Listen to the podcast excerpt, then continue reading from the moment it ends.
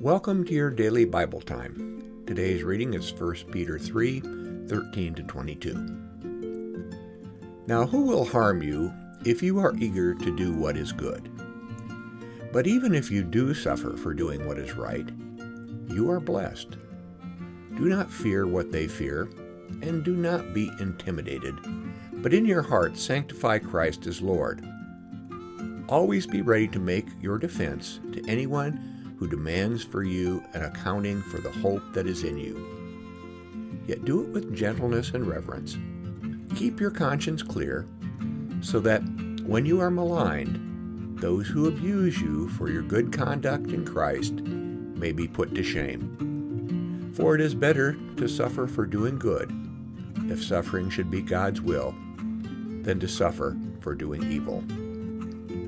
Here ends the reading. There are many who criticize religious people as hypocrites or worse. Some of those criticisms may be justified. To avoid such criticism, Peter's advice is simple do good. Who can attack you for doing good?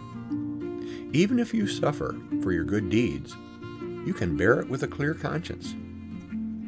How do you strive to do good? Let us pray. Gracious God, thank you for sending us your Son, Jesus Christ, as a model for doing what is right and good. Amen.